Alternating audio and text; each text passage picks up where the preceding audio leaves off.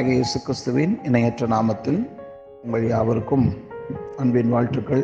இந்த வாரத்தின் இறுதியிலே நாம் வந்திருக்கிறோம்.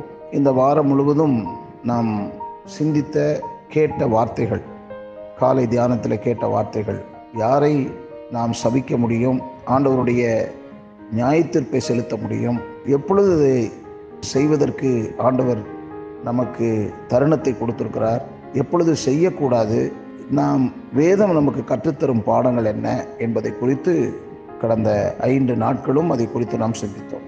இன்றைக்கு நாம் பார்க்க போகிறது ஆண்டவர் திருச்சபையையும் திருச்சபையின் ஊழியர்களையும் வைத்திருப்பதற்கான காரணம். ஆசீர்வாதத்தை சுதந்திரிப்பதற்கான அடுத்த வழிகளை நாம் பார்த்து நாம் முடிக்கலாம். இன்றைக்கு தியானிக்க போகிற வசனம் எபிரேயர் பதிமூன்று பதினேழு. உங்களை நடத்துகிறவர்கள் உங்கள் ஆத்துமாக்களுக்காக உத்தரவாதம் பண்ணுகிறவர்களாய் விழித்திருக்கிறவர்கள் ஆனபடியினால் அவர்கள் துக்கத்தோടെ அல்ல சந்தோஷத்தோடே அதை செய்யும்படி அவர்களுக்கு கீழ்ப்படிந்து அடங்குங்கள். அவர்கள் துக்கத்தோடே அப்படி செய்தால் அது உங்களுக்கு பிரயோஜனமாய் இருக்க மாட்டாதே. ஆசீர்வாதத்துக்கு இன்னும் ஒரு வழிகளை நாம் பார்த்து முடிக்கப் போகிறோம். இது வரைக்கும் ஆண்டவர் நமக்கு கொடுத்த வாக்குத்தத்தங்கள் நாம் செய்ய வேண்டியவைகள் சத்ருவை எதிர்த்து போராடும்படியான யோசுவாவை போல யுத்த வீரர்களாக இருந்து நாம் ஜெயிக்க வேண்டியவைகள். இதெல்லாம் கடந்த இரண்டு மாதங்களாக நாம் அதை குறித்து தியானித்தோம். இதை நீங்கள் மறுபடியும் மறுபடியும் இதை கேளுங்கள் அதை அப்பியாசப்படுத்துங்கள். நாம் பல சமயங்களிலே தவறி விடுகிறோம் என்பது மிக முக்கியமானது. அதை யாக்கோபு மூன்றாம் அதிகாரத்தில் சொல்லப்பட்டிருக்கிறது. தன் சரீரம் முழுவதையும் அடக்கி ஆளக்கூடியவராக இருக்க வேண்டும் என்பதை வேதம் நமக்கு வலியுறுத்துகிறது. ஆகையால் கிருபையுள்ள வார்த்தைகளை எப்பொழுதும் பேசுங்கள் ஆசீர்வாதமான வார்த்தைகளை கூறுங்கள். இதை உங்களுடைய வாழ்க்கையிலே நிரந்தரமாக இருக்கும்படி செய்யும். நாம் ஆண்டவரை ஏற்றுக்கொள்கிறோம் சபைக்கு வருகிறோம். சபையிலே ஆண்டவர் பல ஊழியங்களையும் ஊழியர்களையும் போதகரையும் வைத்திருக்கிறார். போதகர்களை வைத்திருப்பதற்கான காரணத்தை எபேசியர் நான்காம் அதிகாரத்திலே வாசிக்கிறோம். பரிசுத்தவான்கள் சீர் பொருந்தும் பொருட்டு என்று வாசிக்கிறோம். ஆகியால் இயற்கையாகவே நாம் பாவ சுவாபம் உடையவர்கள். அது ஒரே நாளிலே அழிந்து விடாது.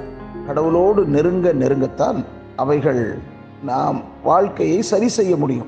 அதற்காகத்தான் ஆண்டவர் வார்த்தைகளை நமக்கு கொடுத்திருக்கிறார். மனிதன் அப்பத்தினால் மாத்திரமல்ல அவருடைய வாயிலிருந்து புறப்படுகிற ஒவ்வொரு வார்த்தையினாலும் பிழைப்பான் என்று சொல்லப்படுகிறது. வேதாமத்தில் நாம் அடிக்கடி இதை கேட்கிறோம். ஆகையால் கடவுளின் வார்த்தையை நாம் தியானிக்க தியானிக்க உள்ளான மனிதன் பலனடைகிறான் புறமான மனுஷன் அழிக்கப்படுகிறான்.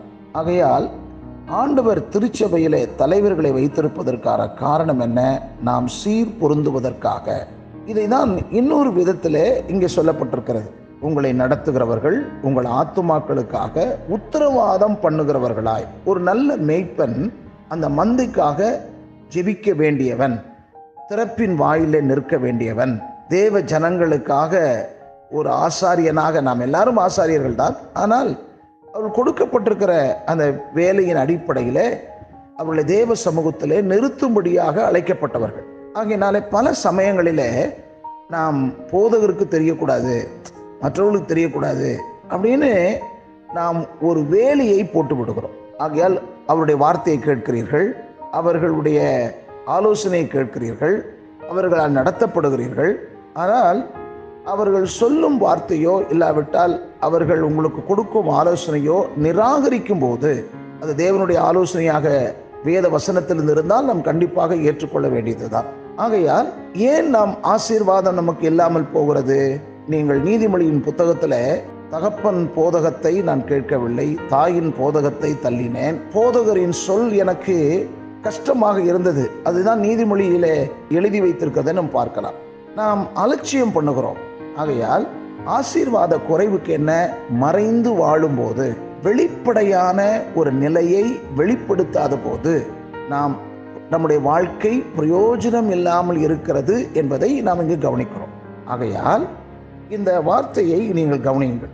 அவர்கள் ஆத்துமாக்களுக்காக உத்தரவாதம் பண்ணுகிறவர்களாய் விழித்திருக்கிறவர்களானபடியினால் அவர்கள் துக்கத்தோடு அல்ல.